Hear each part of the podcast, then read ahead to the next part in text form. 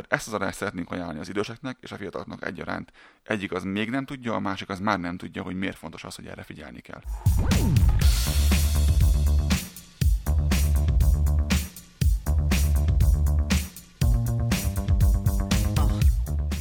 Jó reggelt kívánunk mindenkinek!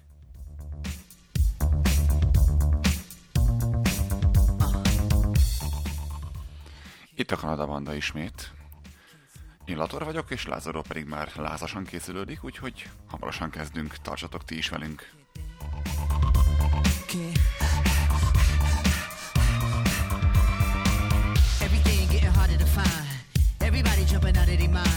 Everybody going out of their skin. See, we get to the end, but that's where we begin. You feel it? Mannequins and we breaking the mold. Breaking out and we breaking the codes. Similar to the jack who stole to the depths in your wet, so you take explosive. So get it out. Send your body to flight. Everybody got a target tonight. Everybody come along for the ride. All you studs and your duds and your ladies is fly. Grip the moment like you're gripping the earth. Feel the weight and you're feeling the girth. Now you get it, now you're feeling your worth. And the sound you used to make when everything used to hurt. It goes, oh! No time to rest. Just do your best. What you hear is not a test. We're only here to make you. We're only here to make you. We're only here to make you. We're only here to make you. Így ez az, hello, hello, hello. Most egyet a hátamról, így a nyakizmom, azt fotóz, gyerünk, aztán pedig a hasam.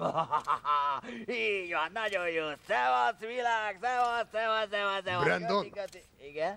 Te mit csinálsz itt? Szembe vakusztatom magam, celebségre gyúrok. Hello. Mi az a celeb? Ja, hát aki attól híres, hogy lószart se csinál. És amikor lószart se csinál, azt felveszi a tévé. Aha, és mitől leszel olyan celeb? Én hát lószart se csinálok, ettől leszek híres. És a tévétől már kerestek? Persze, benne leszek a vacsora csatában. Fú, komolyan. Aha, meg fogom enni Korda Györgyöt. Azt a rohadt. Jaja, már elküldték a szerződést. Nagyon kemény, haver. Benne van a kizárólagosság. Az meg mi? Az, hogy... Más tévénél nem elte meg a vacsora csatában Korda Györgyöt. Aha, ezek értenek hozzá, bakker. Az biztos. Edzel már? Persze.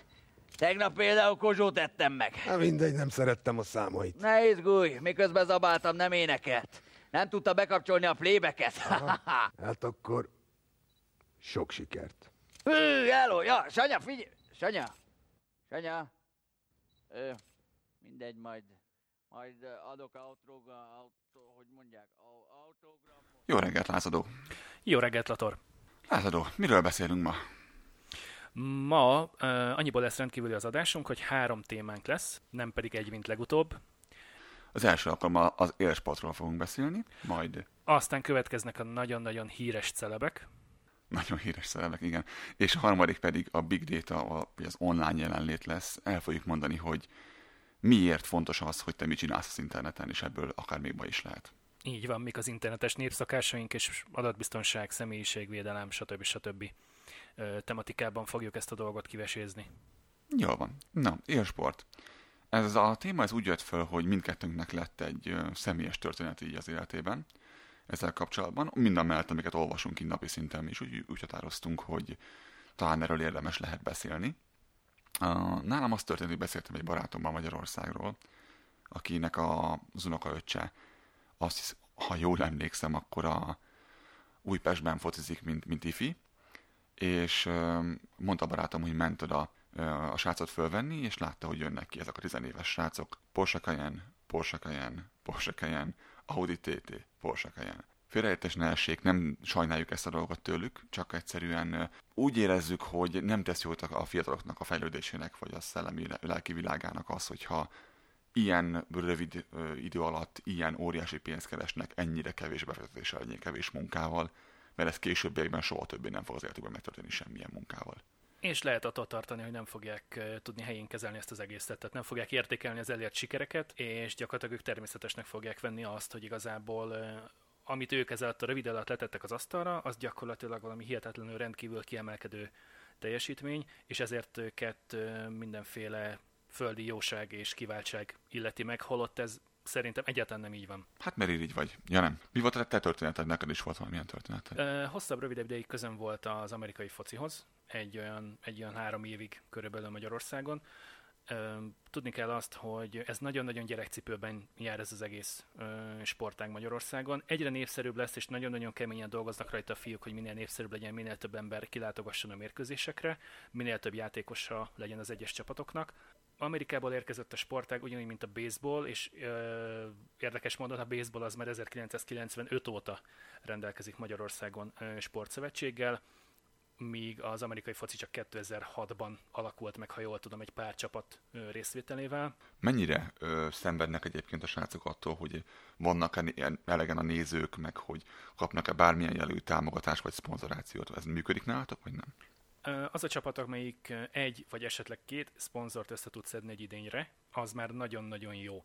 A Magyar-Amerikai Foci Szövetség 5 millió forintos támogatást kapott az államtól 1 egész évre, az és gyakorlatilag a srácok ennek úgy örültek, mint hogyha egy gyémántbányát találtak volna Balaton felvidéken mondjuk. Miben tartjátok fönt az ilyen pályákat, mi egymást? Tehát ez ebből a pénzből kijön egyébként? Pályakarbantartás, pályabérlés, vagy bármi ilyesmi? A pályabérlésre fizetni kell, de vannak olyan sportszövetségek, olyan pályatulajdonosok, akik nem is akarják meghallani azt, hogy te odamész amerikai focit játszani arra a pályára, ami nők gurulós focit játszanak, hiszen te tönkre fogod tenni azt a nagyon drága gyepet, miattad újra föl kell festeni mindent, hiszen ti este keltek, fetrengtek, felszántjátok a pályát térmélységig, holott ez egyáltalán nem igaz. Szóval nagyon-nagyon gyerekcipőben jár még ez a dolog továbbra is, úgy érzem.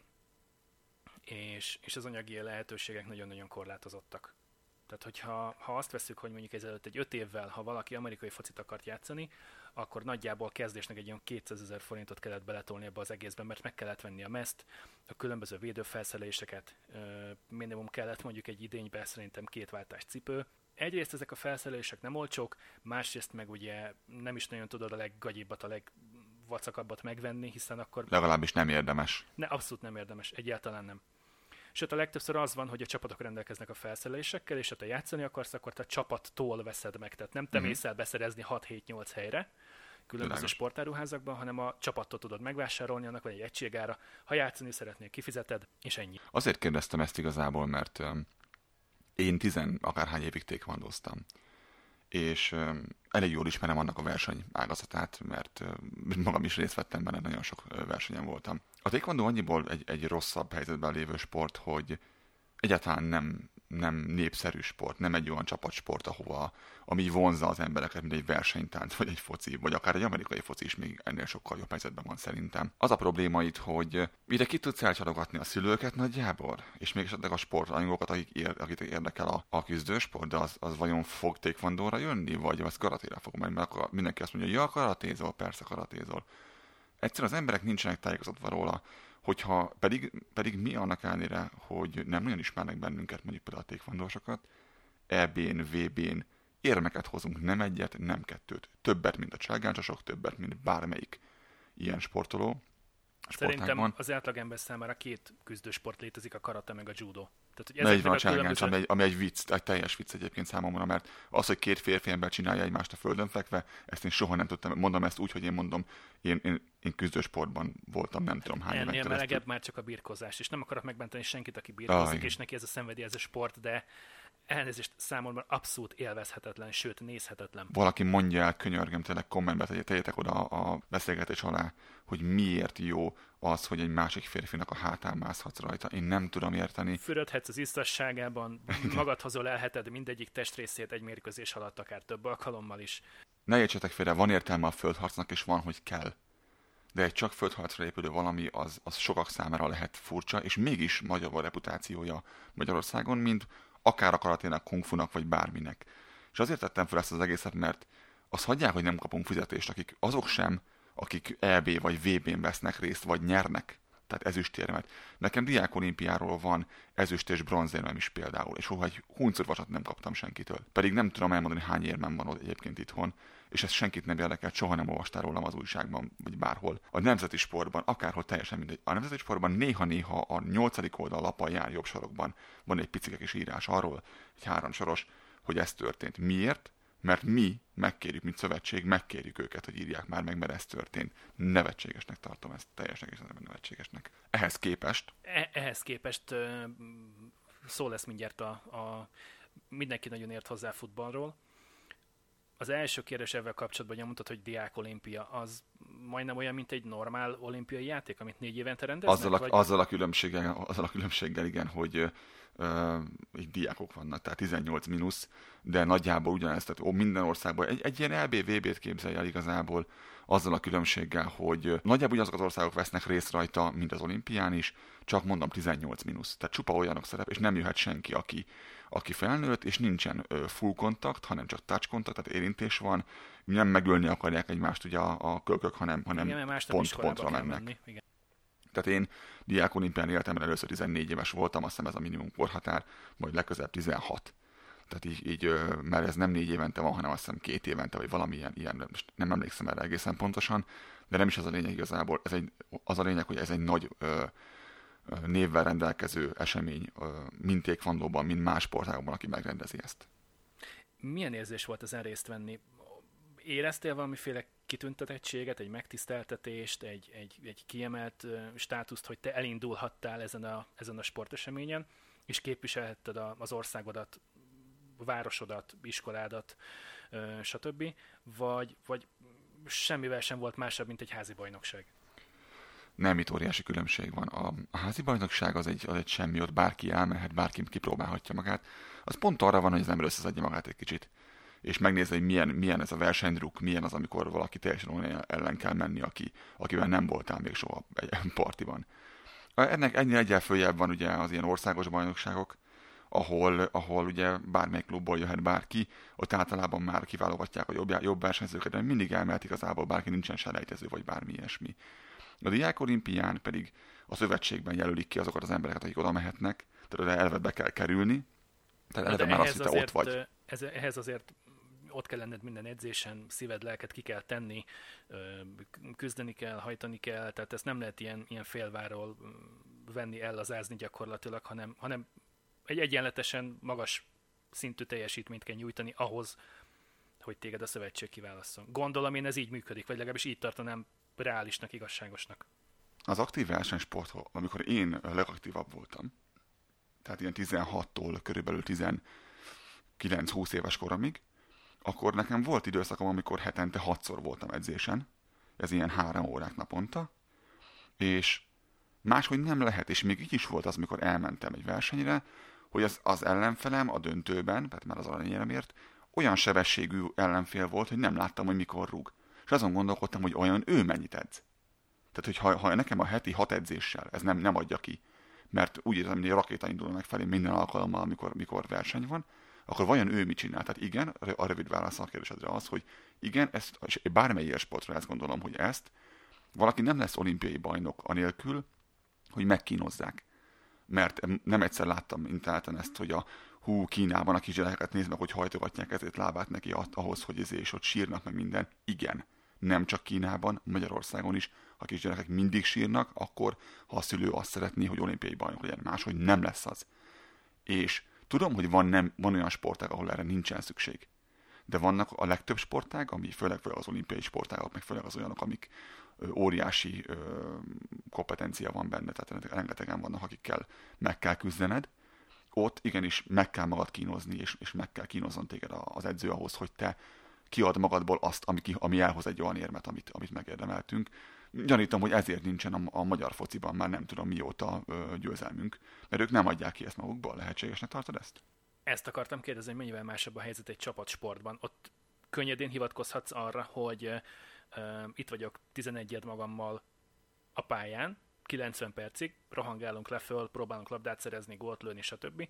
Mondhatom azt, hogy hát mester, én megtettem mindent, szívem, lelkem kim volt, gyakorlatilag a gyepen 90 percen keresztül kifutottam magam, gyakorlatilag szanaszét rúgott az ellenfél, és mégis talpon voltam, és mégis bírtam a strapát, de bezzeg ő, a játékostársam, az meg csak így elébe szólt. Tehát úgy is látszik, hogy ki mit csinált.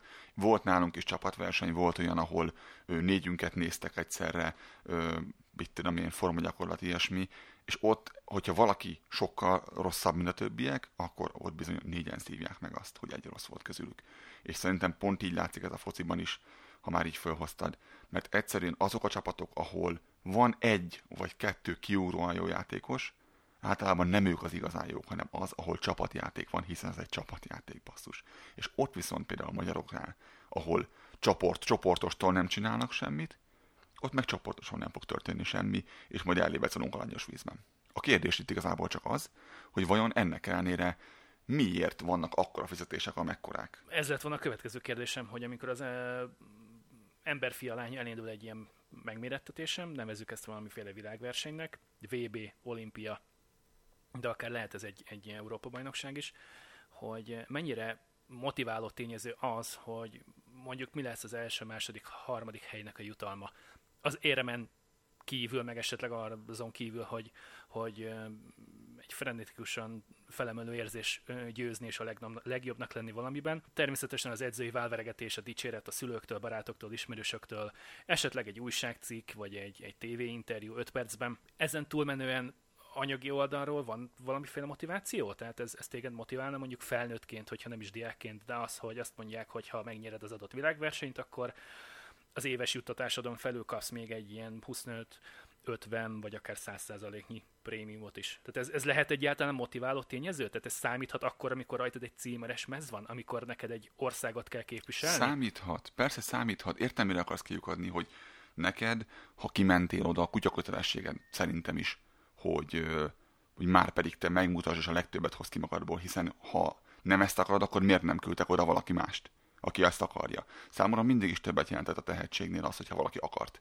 Legyen szó bármiről, ha valaki nem tudta, akár főnöke voltam valakinek, akit fölvettem, simán fölvettem azt, aki nem tudta még, amit csinálni kell, de láttam, hogy rettentően akarja. Nekem ez többet ér. Igen, ugyanakkor igen, lehet az, hogyha, és itt nagyon fontos, hogy eredményorientáltan, ha azt mondják, hogy amennyiben, és nem csak annak, aki gólt rúg, mert a hátvér pont olyan fontos, mint egy csatár, vagy egy kapus pont, mint egy csatár, és soha nem fog gólt rúgni, vagy nagyon-nagyon ritkán. Ez a rohadt személycsinet tartom azt, hogy valaki hátul áll, mert éppen ott abban jó. Erről szól a csapatmunka, hogy mindenkinek egyaránt ki kell vennie belőle a részét, és mindenkinek a saját feladatát kell ellátni a maximális odafigyeléssel és maximális teljesítménnyel. Igen, long story short, ez úgy rossz, ahogy van. Tehát itt is ugyanazt kellene csinálni, hogy van egy alapbér, amiből meg lehet élni. Mondok egy nagyon egyszerű példát, van mindenkinek 180-200 000 nettója fejenként, és ha a csapat nyer, akkor erre van bónusz, ha a csapat veszít, akkor ne Isten elbuksz 20 rongyot ebből. Ha X van, akkor megvan ez a pénz, ami. De most nem biztos, hogy ezt így kell csinálni, de mindenképpen valahogy ösztönözni kellene az embereket arra, hogy ha már ő ezt hivatásának választotta, akkor viselkedjünk már úgy, mintha egy munkahelyen lennénk. Tehát, hogyha te egy munkahelyen lennél, akkor vajon elfogadnák azt tőled, hogy te így csinálod a munkádat? Tehát hogy kéne hozzáállni ehhez, mintha egy munkahely lenne? Hiszen gyakorlatilag nekik nincs is más munkájuk, nincs más bevételi forrásuk, hiszen ők hétfőtől vasárnapig gyakorlatilag futballisták, mondjuk ezt így, bár sokszor, amikor néz egy ilyen tévéközvetítést, körül úgy néz ki, hogy két ballábosok bohóckodnak a zöld gyepen, mert éppen nincs más dolgok.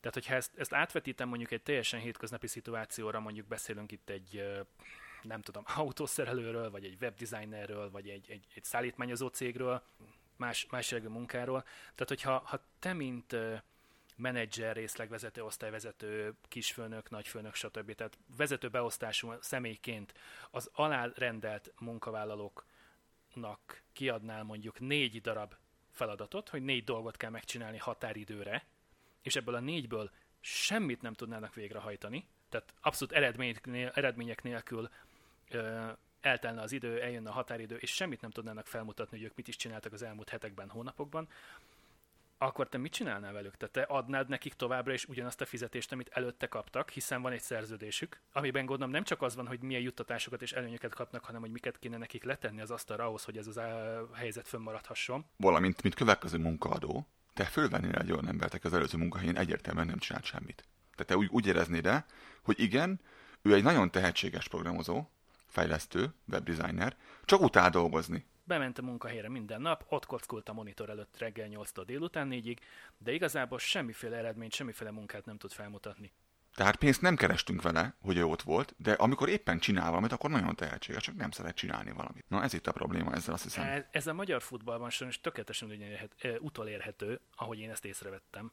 És igazából ezért bassz ez nagyon-nagyon a csőrömet, és érzem nagyon vérlázítónak, hiszen azok a játékosok, akik a magyar válogatottban fölveszik a címeres mezt és az országot képviselik, és tényleg a szívüket, lelküket ki kéne tenni minden egyes alkalommal, tehát ahogy ezt egy régi rádió vagy sportriporter mondta, hogy ott kéne meghalniuk a füvön, a tenniakarásban. Emlékszem erre, igen.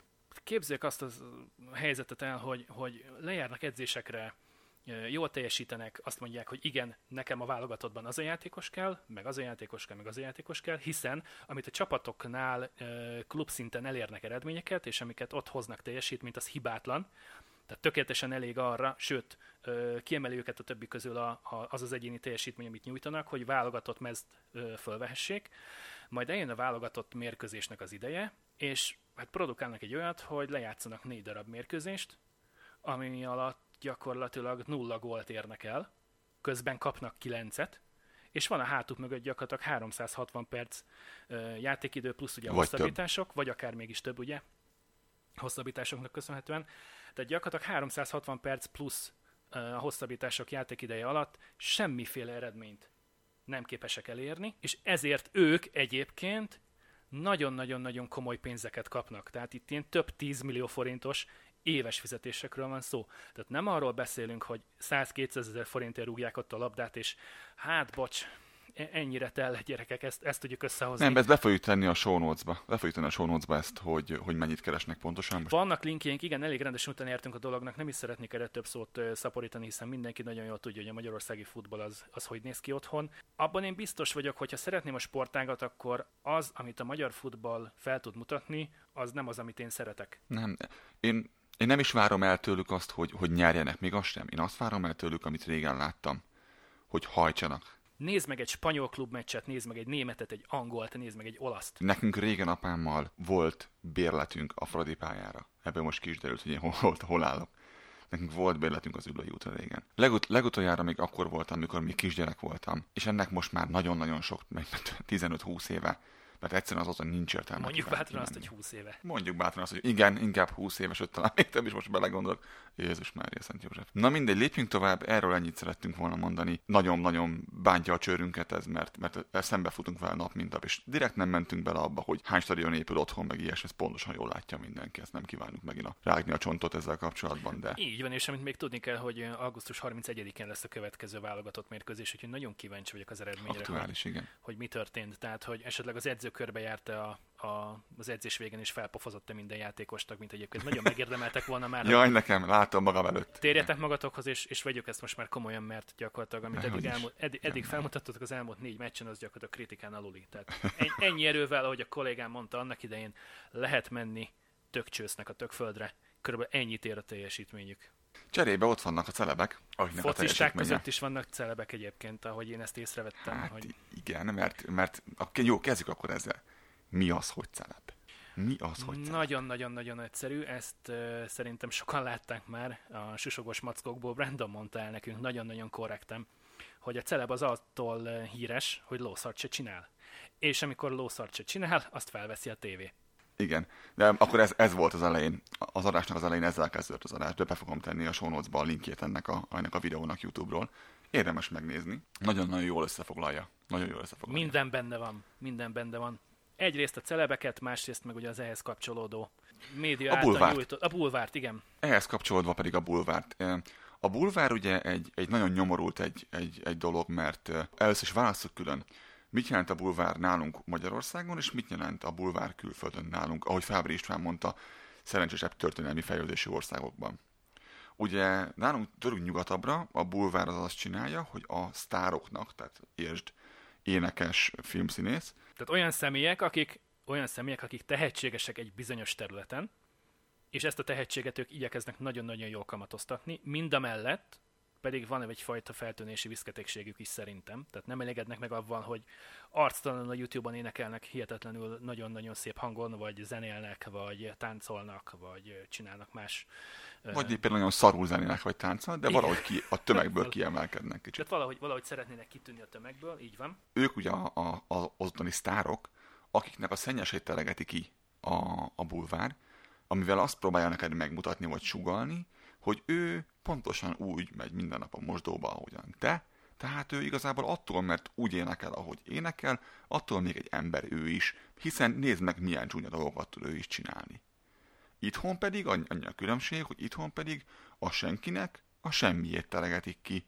Tehát olyan teljesen jelentéktelen és lényegtelen dolgokat látunk a mai bulvárban, olyan emberekről, akik, és most azért tudom ezt mondani, mert én eljöttem otthonról most már 7 éve, és mikor elém esik valahonnan egy ilyen írás, vagy videó, vagy bármi, így nézem, hogy ez meg kicsoda. Halvány fogalom, mivel nem vagyok benne napi szinten, és nem ismerem ezeket a semmit mondó embereket, így nem tudom, hogy ki a répáról beszélünk. És ez pontosan így van jól, és neked sem kell tudnod, kiről beszélünk. Ez itt a lényeg ebben az egészben szerintem. És ez különösen akkor izgalmas egyébként, amikor ennek a bizonyos embernek, akiről mondjuk most tételezzük föl szóval, mert mindenki gondolja arra, akire gondol, van egyfajta olyan habitusa, egy olyan hozzáállás a világhoz, hogy tulajdonképpen, ha megnézed nagyító alatt, akkor ő igazából semmiféle értéket nem képvisel, semmiféle teljesítményt, értékelhető teljesítményt nem tud bemutatni, de ugyanakkor ő neki még ehhez van egy arroganciája, egy nagyképűsége. Mivel külön, mint te? Azzal külön, mint te, hogy nagyobb a pofája talán? Azzal külön, mint te, hogy ő nem állt alig kitelegetni a saját dolgait a világ elé? Ennyivel külön, mint te? Nagyjából ennyivel. Nem? Körülbelül igen, tehát ugyanazok a problémái, mint tehát hogy igazából ő semmi kiemelkedőt nem tud felmutatni, tehát ő azért van benne a tévében, mint hogy ezt mondta Brandon is, mert lószart se csinál. És te se csinálsz lószart sem, meg én se csinálok lószart sem, csak a különbség az, hogy se én nem vagyok benne a tévében, napi szinten, meg a bulvárnak nem vagyunk ennek a mocsoknak az aktív résztvevői. Ő viszont ezt élvezi, hogy ebben az iszapos, büdös trutymákban dagonyázhat minden áldott nap, és ő úgy gondolja, hogy ez neki nagyon-nagyon jó. És hogy ez nagyon sok embert érdekel, és őt akarja látni, hallani mindenki a tévében, és nem csak napi 15 percben, hanem ha lehet, akkor napi 150 percben, de igazából semmiféle példaképet nem tud mutatni, sem fiatalabbak, sem idősebbek számára, sem értéket nem tud teremteni. Tehát ő tulajdonképpen pontosan ugyanúgy nem akar dolgozni, mint a focista, csak ő még arra sem hajlandó, hogy focizzon. Tehát még egy szinten rosszabb ennél az egésznél. Még egy olyan két fokkal lustább körülbelül. Ugye azt mondják, hogy a 15 perc hírnév mindenkinek jár, tehát ez mindenkinek létjogosultság, hogy az élete során 15 percig mindenki róla beszéljen, de... Nézd meg minket, itt rádiózunk, meg mit tudom én. Így van. De ez egészen biztos, hogy így kell lennie? Tehát hogy gondolod, Latúr? Kell a 15 perc hírnév mindenki számára? Tehát minden egyes ember számára járnia kell ennek a 15 perc hírnévnek? Szerintem nem kellene, hogy járjon. Tehát ez a rövid válaszom, hogy nem kellene, hogy járjon, de mindenki úgy érzi, hogy jár neki, és a Facebook pontosan ezt lovagolja meg. Pontosan azt lovagolja meg a Facebook, hogy fölismerték azt, hogy mindenki szeretné a barátainak, ismerőseinek és nagyisten idegeneknek megmutatni azt, hogy az ő életében mennyire nem történt semmi. És a Facebookot, ha megnézed, az igazából egy modern bulvár, az kiterjeszti a bulvárt a senkikre, mert addig, amíg a mainstream médiába úgy tudsz bekerülni te senkiként, mert az embereket nem érdekli az, hogy te lázadó, mit ettél reggelire. Az átlagparasztot nem érdekli. Viszont, hogy oda bekerülj, ahhoz mit kell csinálod, nagyjából föl kell darabolni a feleséget, 12 darab, akkor bekerülsz az online médiába, vagy a mainstream médiába. Viszont a Facebook az annyival egy picit egy ilyen hígabb, lágyabb valami, hogy ott nincs erre szükség, viszont cserébe csak a barátaidnak tudod megmutatni, nem mindenkinek, de az is egy nagyobb audiencia, mint a semmi. És az emberek szerintem manapság így élik meg. De jobb ez egyébként, mint a feleség földarabolás szerintem. Teljesen egyértelmű. És azért azt ne felejtsük el, hogy a Facebook az nincs ingyen. Ó, igen, és itt kanyarodnánk rá akkor a következő témára. Az, amit te egy utolsó kis senkiként fölteszel a Facebookra, és ott megosztasz, akár egy fénykép, akár egy videó, vagy csak egy bejegyzés, vagy egy hivatkozás egy újságcikre, egy blogbejegyzésre, az mind nagyon-nagyon-nagyon fontos és nagyon-nagyon értékes információ a Facebook számára. Tehát lehet, hogy te ingyen beregisztrálsz a Facebookra, és nincsen havidíja, nincsen éves díja, nem kérik el a bankkártyaszámodat, de minden, amit ott megosztasz, azt legalább 2-3-szor ő azért megnézi, már maga a rendszer, ami a Facebook motorja mögött van. Tehát miről beszélünk? Arra beszélünk, hogy van, aki szerep akar lenni, és úgy akar menni a tévében. Van, aki ennek elég az, hogy a Facebookon kidakhatja a macskának a képét. Van, aki még egy lépéssel tovább megy, és YouTube-on van ez a Deadio5 nevű csatorna, illetve most éppen nincsen, de szerintem lesz majd megint. A jó égnek nincsen. Igen. Ez egy olyan, aki nem ismeri, annak elmondom, ez egy olyan csatorna volt, vagy van, vagy nem tudom, akik azból csináltak pénzt, hogy a YouTube ugye fizet neked pénzt, azért meg veszel föl magadról kontentet, vagy bármiről kontentet, tehát anyagot. Ők azt találták viccesnek, meg jó pofának, abból csinálták a pénzt, nagyon sok pénzt szerintem egyébként, hogy látszik a nézettségükön, vagy látszott a nézettségükön régen, hogy a gyereket kipécézték valamelyiket az őrből, mert ő gyerekük van, hála Istennek ezeknek. Bocsánat, azt mondjuk, hogy egy családról beszélünk, tehát apuka, anyuka igen. És 5 darab gyerek a családban. És általában az volt a játéknak a lényege, mondok egy példát, karácsony van, veszik fel videóra a gyerekkel, bontják az ajándékot, és a gyerek kibontja, és Xbox 360 doboz. Látni kell a gyerek arcán azt az örömöt, azt a vigyorgást, hogy úristen, egy Xbox. Majd kibontja a dobozt, és nem Xbox van benne, hanem sapkasál, pulóver, amit minden gyerek utál 10 év mínuszban, hogy ilyenek kap a nagymamától mindig sálat meg sapkát. Persze, mai fejjel hasznos, de annak idején rüháltük ezt, mi nem játék, és itt még az apuka nem is veszi elő, hogy jó van fiam, jó vicc volt, itt van az Xbox, már ezt is egyébként én ezt sem érteném, de nem, soha nem is volt Xbox, hanem röhögnek egyetlen, és mondják, hogy ez csak egy prank, ez csak egy vicc volt, jól átvertünk, soha nem volt. A fater vette a felelősséget arra, hogy elment, szerzett egy Xbox dobozt, hogy gyerekkel jól kiszúrhasson. Ez csodálatos dolog.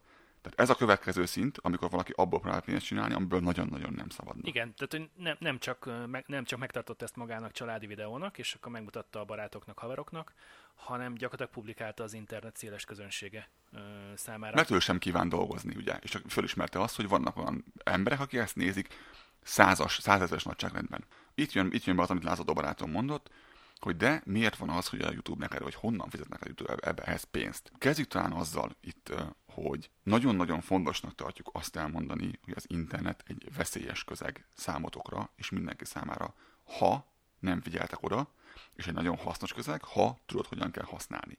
Én azt tapasztalom, hogy az embereknek a 2/3 legalább, de minimum a fele, fogalma sincs arról, hogy milyen veszélyek viselkednek rá, fogalma sincs arról, hogyan kellene viselkednie, és nem érzi át annak a súlyát, hogy mennyi mindent ad ki magáról. Ezt nagyon jól mutatja az, hogy nagyon sok ismerősömnek a Facebook profilja például teljesen nyilvános, amitől engem a hideg kiráz.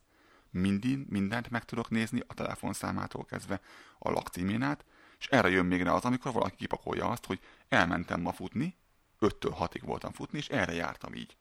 És nem fogja föl az a hülye, hogy onnan indult, és odaérkezett, ahol lakik. Tehát én meg tudom azt, hogy hol lakik a térképről, 1, 2, látom azt egy hét alatt, hogy ő minden nap ugyanakkor megy futni.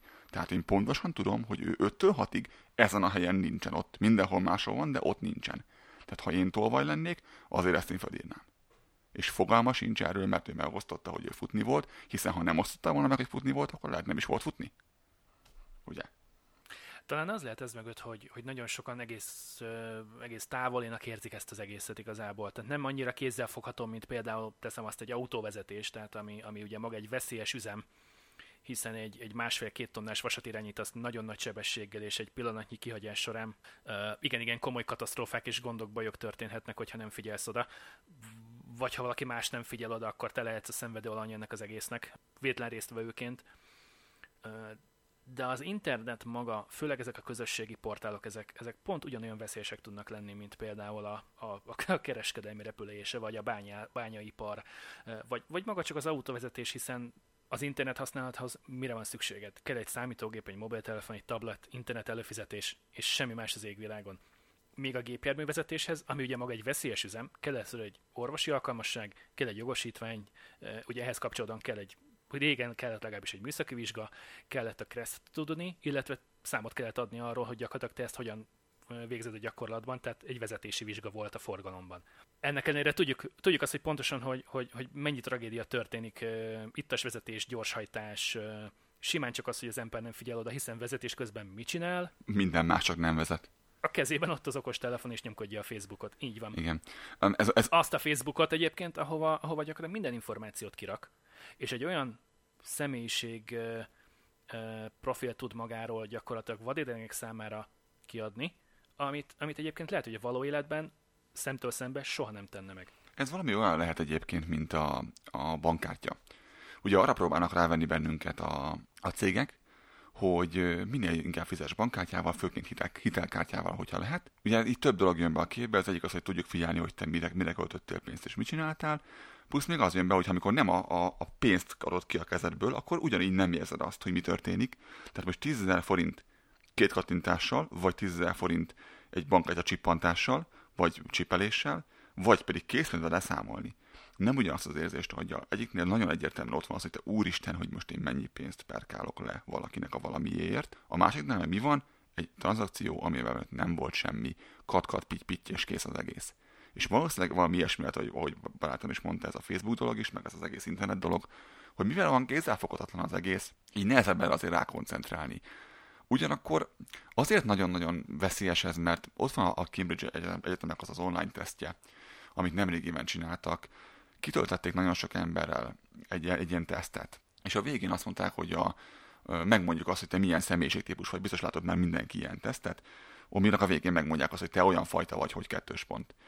És ennek a tesztnek a legeslegvégén egy csomóan meg akarták nézni, hogy milyen típusú emberek ők, és ezért kitöltötték. És a végén volt egy kérdés, amit úgy gondoltak, hogy hát most vagy azt mondják, hogy oké, vagy nem. Az volt, hogy a Facebook profilodról lehúzhatjuk el az aktivitásodat. Semmi személyes adat, tehát név nélkül fog lejönni. Hozzád kapcsoljuk ott a tesztben, de mikor publikáljuk, ezt nem fogjuk kiadni. De nem kellnek a barátaid, meg semmi. Az, hogy mire lájkoltál, mit tiltottál le, mit kattintgattál, mit követsz rendszeresen. És nagyon sokan meglepően azt mondták, hogy oké, eleve ez nekem már érdekes dolog, hogy engedték, hogy lehúzzák ezt a dolgot. De mindegy, végül is más is lehúzza a kérdés nélkül, de odaadták. És az volt igazából itt a kérdés, hogy vajon a Facebook aktivitásod alapján kijön-e ugyanaz, mint a személyiségteszt alapján. És itt lehet tippelgetni, hogy kijött-e. Igen, már bólogat itt mindenki, látom, igen, kijött. Egyértelműen, hogyha 3 vagy 350 aktivitási pontnál, tehát like-nál is mi egymást, tehát használtál a Facebookot több mint egy éve, akkor már nagyon-nagyon nagy pontossággal ugyanazt hozta ki, mint amit a személyiségteszt, tehát nincsen szükség többé arra a Facebooknak, az Amazonnak, a TV előfizetésednek, az eBay-nek, bárkinek, hogy téged megkérdezzen arról, hogy mire van szükséged. Mert pontosan be tudják, és tudnak rá targetálni, célozni. Egy alkalommal kell csak vásárolni a bankkártyáddal, onnantól kezdve megvan, hogy a melyik banknak vagy az ügyfele, milyen típusú bankkártyád van. Ugye az is nagyon beszédes, hogy éppen akkor azzal az egy alkalommal mit vásároltál, mekkora összegben, és innentől kezdve gyakorlatilag egy olyan adatbázishoz is hozzáférhetnek akár. Ugye senki nem mondja azt, hogy ez nem történik meg, hiszen szerintem ez biztos, hogy ez így van és megtörténik. Elmegy valaki a bankodhoz, mondjuk a játék kedvéért, az eBay elmegy a bankodhoz, és azt mondja, hogy nézzük már meg létszős Latornak meg Lázadónak, hogy milyen bankkártya forgalma van. 1. Mióta van bankkártyája? 2. Milyen alkalommal, hányszor, milyen összeghatárig, stb. Tehát milyen körülmények között használja a bankkártyáját, és amikor használja, akkor pedig mire használja? Interneten vásárol, benzinkúton tankol, elmegy a Tesco-ba, Oceanba, akárhol vásárolni, és amikor elmegy a Tesco-ba vásárolni, akkor mit vesz meg? Miből? Hány darabot? Az akciós fogkrémet veszi meg, vagy mindig egy márkát választ? Drágá vagy olcsó márkát választ? Minden hétvégén megy el vásárolni, tehát hetente egyszer van egy költése a Tesco-ban, hatalmas összegben, valószínűleg akkor intézi a heti bevásárlását. Tehát ő hétfőtől péntekig dolgozik. Igen, vagy pedig minden áldott nap bemegy, valamikor délután 5 és 6 óra között, valószínűleg hazafelé menet a munkából vásárol be. Mindig vannak nagyjából azonos tételek, amiket megvásárol, és mindig van mellett egy kevés olyan, ami mindig változó. Tehát ebből kiszűrhető az, hogy 60-70%-ban mindig ugyanazokat a típusú termékeket vásárolja, és van egy olyan 30-40%-nyi spontán vásárlás, amikor mit tudom én, Elsősorban a pénztárnál 15-en vannak előtted, Jézusom, soha nem végzünk. Itt a kedvenc csokim. Meg egyébként is megszomjaztam, akkor már kikapok még egy üdítőt a hűtőből, leveszek egy csokit a polcról. Ezek mind monitorozva vannak, és ez mind érték a boltnak, ahol vásároltál. Ugye renki rengeteg partnere van, és tudja azt, hogy ha most nekem akciós a samponom, akkor abból el fogok adni 3 raklappal, és amikor nem akciós, akkor el fogok adni egy fél raklappal körülbelül. És ugye itt még tegyük hozzá azt, hogy ebből olyan indirekt dolog is kiderül, hogy ki az, aki hétköznap dolgozik, hétfőtől péntekig 8-4-ig, és ki az, aki shiftben, tehát beosztás szerint dolgozik. Ugye, mert látszik, hogy kedden, általában kedden is a csütörtökön vásárolsz a délben, vagy akkor nem vásárolsz, mert dolgozol. Egy ilyen egy-két napos vagy egy pár hetes időintervallumot nézzünk, hanem nézzünk egy egész teljes naptári évet, január 1-től december 31-ig, addig rengeteg infót adsz át. De gondolj bele abba, hogy mennyire fontos az, hogy például egy árurendelésnél, hogy tudják azt, hogy általában hányan járnak be. Hétköznap és hétvégén. És akik hétköznap járnak be, azok milyen típusú emberek inkább itt vásárolnak, tehát miből kell aktáron lenni, miből pontosan nem, ezt minden mit kell hirdetni. Figyelj azt, hogy hétfőn, kedden, szerdán, csütörtökön, pénteken milyen fogyasztások vannak, ünnepnapok közelettével, ünnepnapokon, ünnepnapok után milyen fogyasztások vannak, miből mi megy el. Ez lehet akár egy hamburger sütő, de az utcasarkon, vagy egy lángos sütő. Ez lehet egy hatalmas nagy bevásárlóközpont.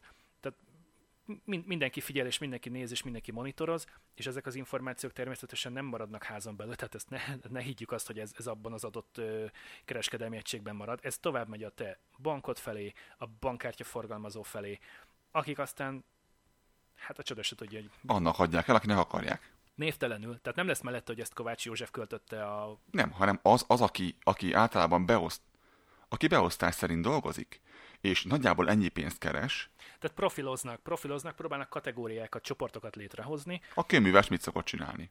Az orvos mit szokott csinálni? Azt látják, hogy mennyi pénzt kapsz, milyen rendszerességgel, hol költöd el, mit lájkolsz, mit rendelsz netről. Mennyi a villanyszámla, mennyi a telefonszámla. Mire fizetsz elő? Így van. A telefonszolgáltatódnál melyik csomagot választod, a legolcsóbbat, a közepeset, a drágábbat. Van-e hűségszerződésed? Ha van, akkor mire? Csak a tarifa-csomagra vagy a telefonra, és telefonokból miért választasz? Az után gyártott gagyi eldobhatót, vagy a lehető legdrágábbat. Tehát ez mind információ, mind beszédes dolog rólad. És természetesen, akinek te a pénzt átadod, azután még 2-3 körben legalább kereskedik az adataiddal. És nem fogja kérni a beleegyezésedet, ezt teszem hozzá. Tehát nem név szerint fogja felhasználni az adataidat. Itt tegyünk egy nagyon fontos különbséget. Itt óriási különbség van az Európai Unió és mondjuk az USA között. Vagy Észak-Amerika között. Az Unióban az az alapvetés, hogy minden, ami információ, az a tiéd, és ha te nyilatkozol arról, hogy felhasználhatják, akkor felhasználhatják. Nyilván ők maguknak felhasználhatják, hogy nem adhatják el másnak. Az USA-ban az az alapvetés, hogy minden adat használható, ha csak te meg nem tiltod, hogy azt használják. És ez egy rohadt nagy különbség az USA-ban, emiatt sokkal pontosabban lehet célozni, mint az Európai Unióban.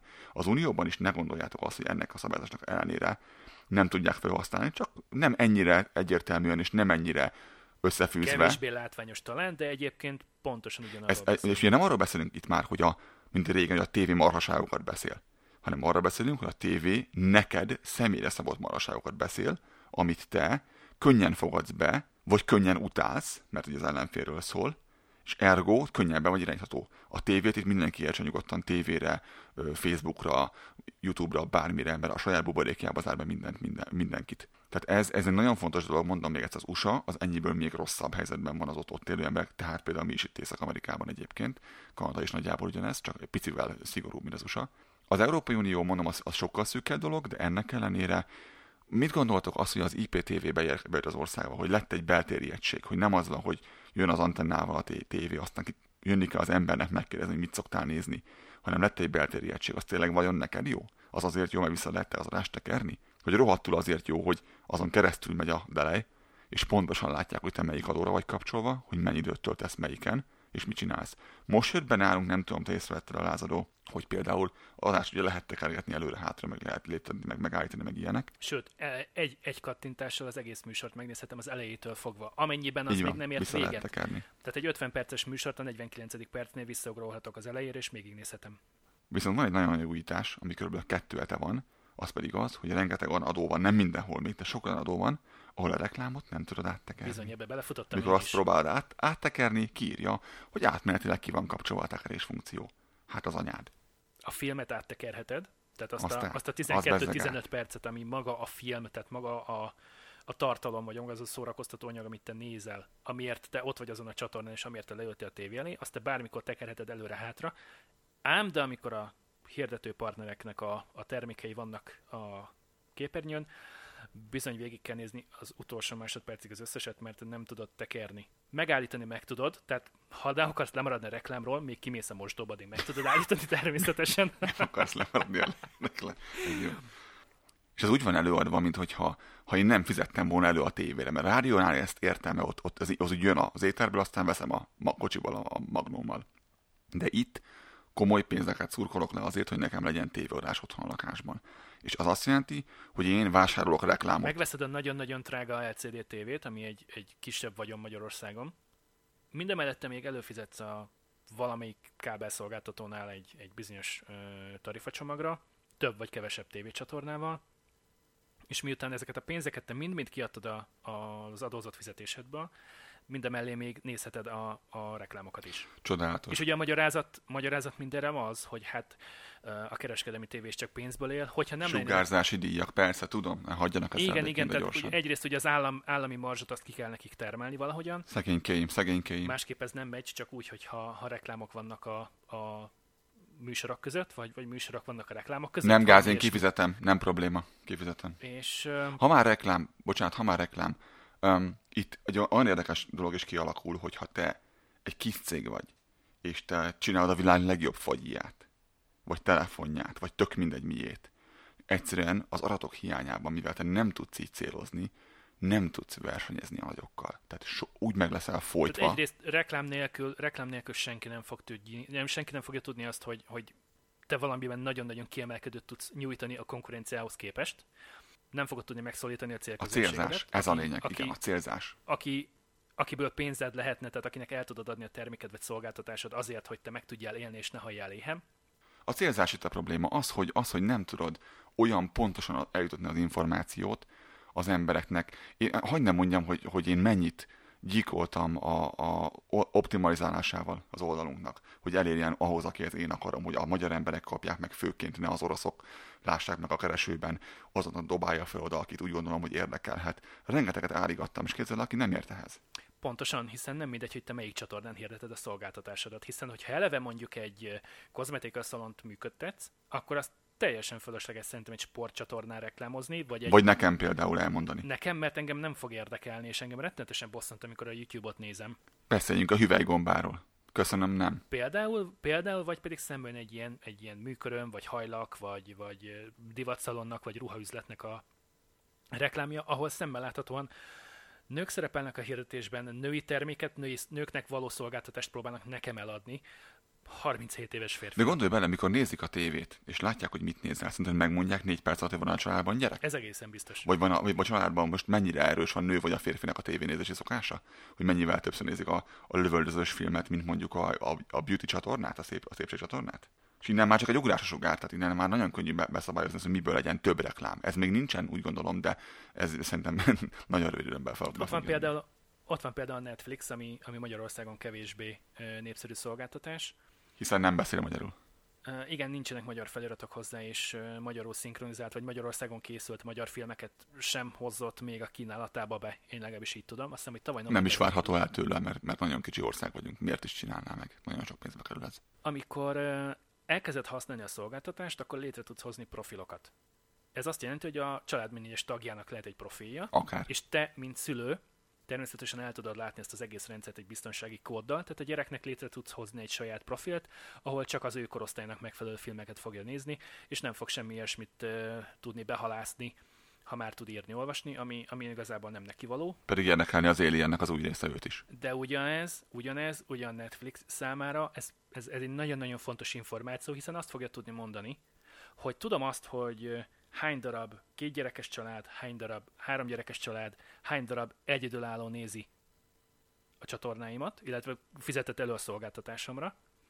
És utána pedig jön az, hogy vannak a női névvel ellátott női profilok, azok milyen filmeket, milyen műsorokat néznek, aztán vannak a férfiak, és nem vagyok benne biztos, hogy meg kell adni korosztályt felnőtteknél. Lehet, hogy meg kell, lehet, hogy nem, ez ők jobban értenek. Lehet, hogy meg kell, lehet, hogy nem, de ők egy nagyon jó kis profilt tudnak hozni, és ennek az a következménye, hogy 2-3 hónap után azt fogod észrevenni, hogy bővül a kínálat, és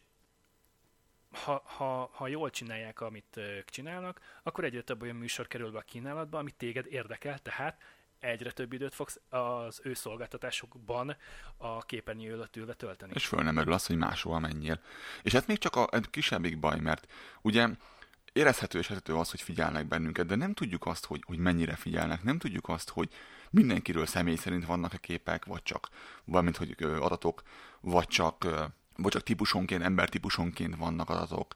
Vagy most hogy működik ez igazából, hogy te csak akkor válsz érdekessé, amikor érdekessé válsz, és akkor összefésülik az embert belőle az adatokból, vagy ezt nem tudják megcsinálni, meg tudják csinálni, mert azt látjuk egyértelműen, hogy például egy választásokkor simán megarcatják a választókerületeket, mert a BM nyilvántartásból le tudják az adatokat kérni, hogy ki hogyan szavazott legutoljára az utolsó 2 alkalommal, és ha az nekik nem jól jön ki, akkor egyszerűen odébb húzzák a kerület határt, vagy azt még oda csapjuk ehhez, azt meg oda, vagy egyszerűen azért, hogy az ott vagy úgy szavazok, hogy az úgy is buknánk azt a részt, akkor azt még törjük hozzá azt a többet is, és az ne a másikból harapjon le. Tehát ilyet nem egyszer láttuk otthon is, meg máshol is, hogy így tologatják balra-jobbra. Ez lehet egy olyan probléma, amikor persze, de nincs sejtegetni valója senkinek, egészen addig, amíg nem kerül valami olyan szituációba, ahol van. Mert mindenkinek van valami rejtegetni, vagy mindenkinek van valami, amire nem büszke, vagy amit ezt nem szívesen mondaná el másodnak, hogy az úgy történt, vagy most lehet nem is tehet róla. De úgy volt, ahogy volt, és azt úgy nem akarja kiteregetni. De nem kell ennek törvénybe ütköző dolognak lennie, vagy egy olyan dolognak, amit az ember nem tud felvállalni évek múlásával. Egyszerűen csak azt mondod, hogy ne haragudj, semmi között hozzá. Úgy, ez az én dolgom. Úgy van. Kész. Úgy van. Szóval ezért probléma ez, mert nem tudod, hogy mikor fog ez a fejedre nőni, nem tudod, hogy valaha fog-e vagy nem. És most ezt ennyire szűrik, vagy ennyire, legalábbis ezt gondoljuk róla, mert ez a legrosszabb az egészben, nincsenek pontos információink erről. Azt gondoljuk, hogy ez vagy az történik, aztán történik valami. Természetesen, hiszen ugye maga a titkosszolgálatok, mert természetesen azok is naplóznak és figyelnek mindent, és ugye ezeknek a kereskedelmi szolgáltató cégeknek van valamiféle adatszolgáltatási kötelezettsége állami irányba is.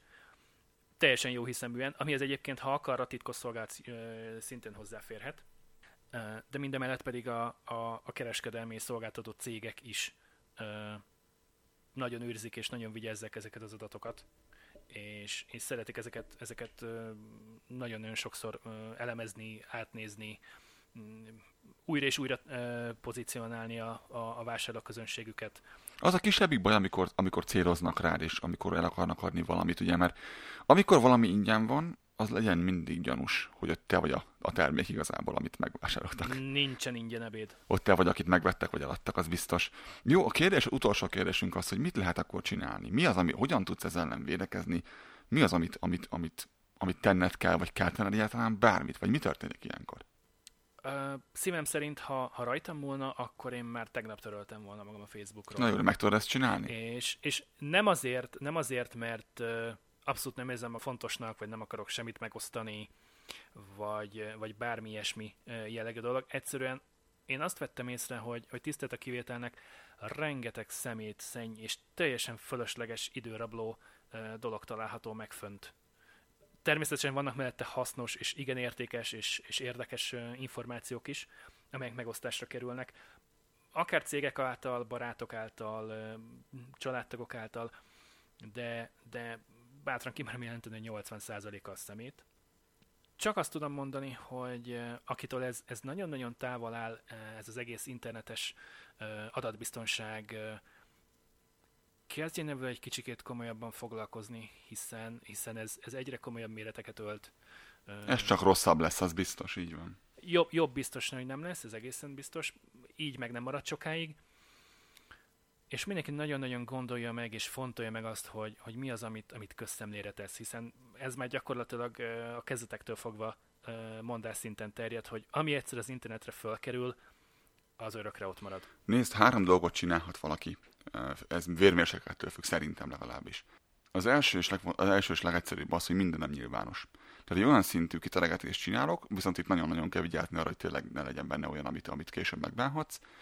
hogy így ne váljak érdekes senki számára, hiszen baszki, mindenki van téve ide arcunkba bele, őt mindnek monitorozzuk, őt látszik, hogy nem csinál semmit. És szemmel láthatóan egy rettenetesen unalmas ember. Unalmas és egy jó emberről van szó, hagyjuk a rákba. Unalmas jó ember, igen. Itt ennek az a veszélye, hogy itt úgy szíroznak rá, hogy akarnak.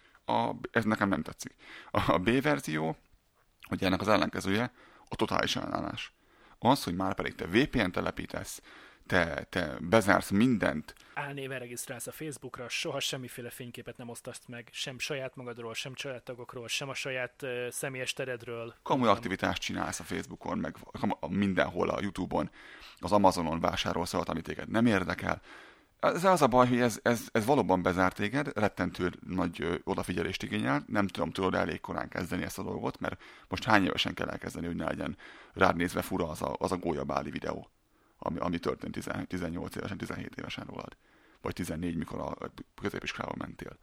Tehát ez a probléma. Ez már kimeríti az üldözési mánia, paranoia fogalmát, ami pedig nem feltétlenül egészséges. Ugyanakkor érdekessé válsz, mert a ráknak van az úgy bezárkózva. Mit rejtegető vajon, ami miatt ennyire furcsán viselkedik? És itt biztos, hogy föl fogsz tűnni. Már ha vannak ilyen, mert ezt nem tudjuk, ezt szeretnénk hangsúlyozni, nem tudjuk, hogy ez így működik-e. Azt gondoljuk, hogy informatikusok vagyunk mind a ketten most már nagyon sok 10 éve is, és hát némi sejtésünk van erről. Láttunk már igen cifra dolgokat, így van. Karonvarjút, így van. Nem csak magánszemélyeknél, hanem igen komoly céges környezetben is. Úgy, tehát mi tudnatok kell, hogy mi dolgoztunk enterprise, tehát nagy céges környezetekben, érzékeny információk adatokkal, és nagyon jól pontosan tudjuk azt, hogy ők mit csináltak. Nem gondolom, hogy ennél még nagyobb cégek meg ennél jobbak lennének. Tehát ez a második variáció szerintem. A harmadik az, hogy pedig, és talán ez az, ami leginkább működik, hogy csinálsz némi nemű zárkózást, tehát minthogy otthonról is elmész, az ajtót bezárod, lehet az ablak nyitva van a harmadik emeleten résnyire, de azon is van rács. Tehát nyilván nem zárod be magad, nem egy sötét szobában ülsz egész nap, de azért az értelmes keretek között becsukodsz, tehát nem nyilvános minden a Facebookon, fene vigyázz, nem tudom hangsúlyozni eleget. Viszont egy porszem leszel a tömegben, tehát egyszerűen megpróbálsz olyan szinten belevegyülni a rengeteg a zajba bele, hogy ne legyél feltűnő semmilyen szempontból, ne figyeljen föl rád senki semmilyen téren. Egy egészséges szintű védelmet építesz magad köré, de semmi extra, tehát se azzal nem tűnsz ki, hogy minden kint van, se azzal, hogy semmi nincs kint, és így elvegyülsz a tömegbe, és reménykedsz abban, hogy soha nem válsz annyira érdekessé, hogy összefésüljek a rólad lévő információkat. Ez talán a legészszerűbb szerintem. Így van, éljünk ugyanavval az egészséges gyanakvással, amivel a való életben szemtől szemben is élünk. Tehát azért, mert az interneten... Vegyük pontosan olyan komolyan, mint bármi mást, amit a valóságban csinálsz. Így van, és nem csak a Facebookról beszélek, hanem akár egy e-mail küldésről, online banking, bármi online vásárlás. Bármi, így van. A bankkártya használat is benne van ebben. Az is. Igen. Tehát amikor ATM-nél veszünk fel pénzt, vagy a pénztárnál fizetünk a bankkártyánkkal, és folyamatosan itt szegény Facebookot ostorozzuk, de ugyanez érvényes, ahogy már mondtam, az online bankokra, az Instagramra, fórumokra, Snapchatre, bármire, amit a fiatalok használnak. És ezt az adást ajánljuk a fiataloknak is nagyon-nagyon nagy szeretettel, mert azt gondolom, hogy köztük is rengeteg, pont annyi van köztük, aki erről nem tud, mint az idősek között. Tehát ezt az adást szeretnénk ajánlani az időseknek és a fiataloknak egyaránt. A kezdő internet használóknak azért, mert ők még kezdők, rengeteg újdonsággal találkoznak, a haladóknak pedig talán azért, mert lehet, hogy már túl sok mindent végeznek megszokásból, és kevésbé követik az újdonságokat, a változásokat nyomon, és ezáltal kerülhetnek olyan szituációkba, amiben mondjuk egy amatőr kezdő is beleesik elég gyakran. Az idősebbeknek pedig azért, mert talán kicsit későn csatlakoztak ez az egészhez, és már nincs meg az a... Nekik már lehet, hogy túl gyors ez a technika, és kevésbé fogják tudni úgy nyomon követni, mint egy középkorú, vagy akár egy fiatalabb. Úgy van. No, ezt szerettük volna fölhívni a figyelmet ma. Reméljük, hogy egy-két helyen felkaptátok a fejeteket, ha nem, akkor az elég nagy probléma. Tessék akkor visszamenni az elejére, és még egyszer meghallgatni, meg még egyszer az adást. Rövidebbet szerettünk volna, ekkora lett, reméljük ezért tetszik. Tartsatok velünk legközelebb is, megint egy érdekes témát fogunk hozni. Hosszasan lehetett volna még boncolgatni ezt a témát. Lezárásul szeretném elmondani az elérhetőségeinket, hogy mindenki meg tudja jegyezni, szépen lassan. Weboldalunk a www.kanadabanda.com, Facebookon, a már jól emlegetett Facebookon a Kanada Banda Podcast néven érhettek el bennünket. Van Twitterünk is. Nyugodtan keressetek rá fölül a keresőben a Kanada Banda Podcast címre, és ne felejtsetek el lájkolni és követni az oldalt. A podcasteken, az adásokon kívül kaphattok még rengeteg érdekes információt. Naponta, 2 naponta teszünk ki valami olyat, ami bántja a csőrünket. És érdeklődésre tarthat számot. Twitteren twitter.com/kanadabanda, és hogyha valaki szeretne nekünk nagyon hosszasan véleményt kinyilvánítani, az a studio@kanadabanda.com e-mail címen teheti meg. Olyan szépen köszönjük mindenkinek a jelenlétét a mai adásban. Neked is, Lázadó, köszönöm, hogy itt voltál. Találkozunk legközelebb is. Sziasztok! Köszönjük a figyelmet, sziasztok!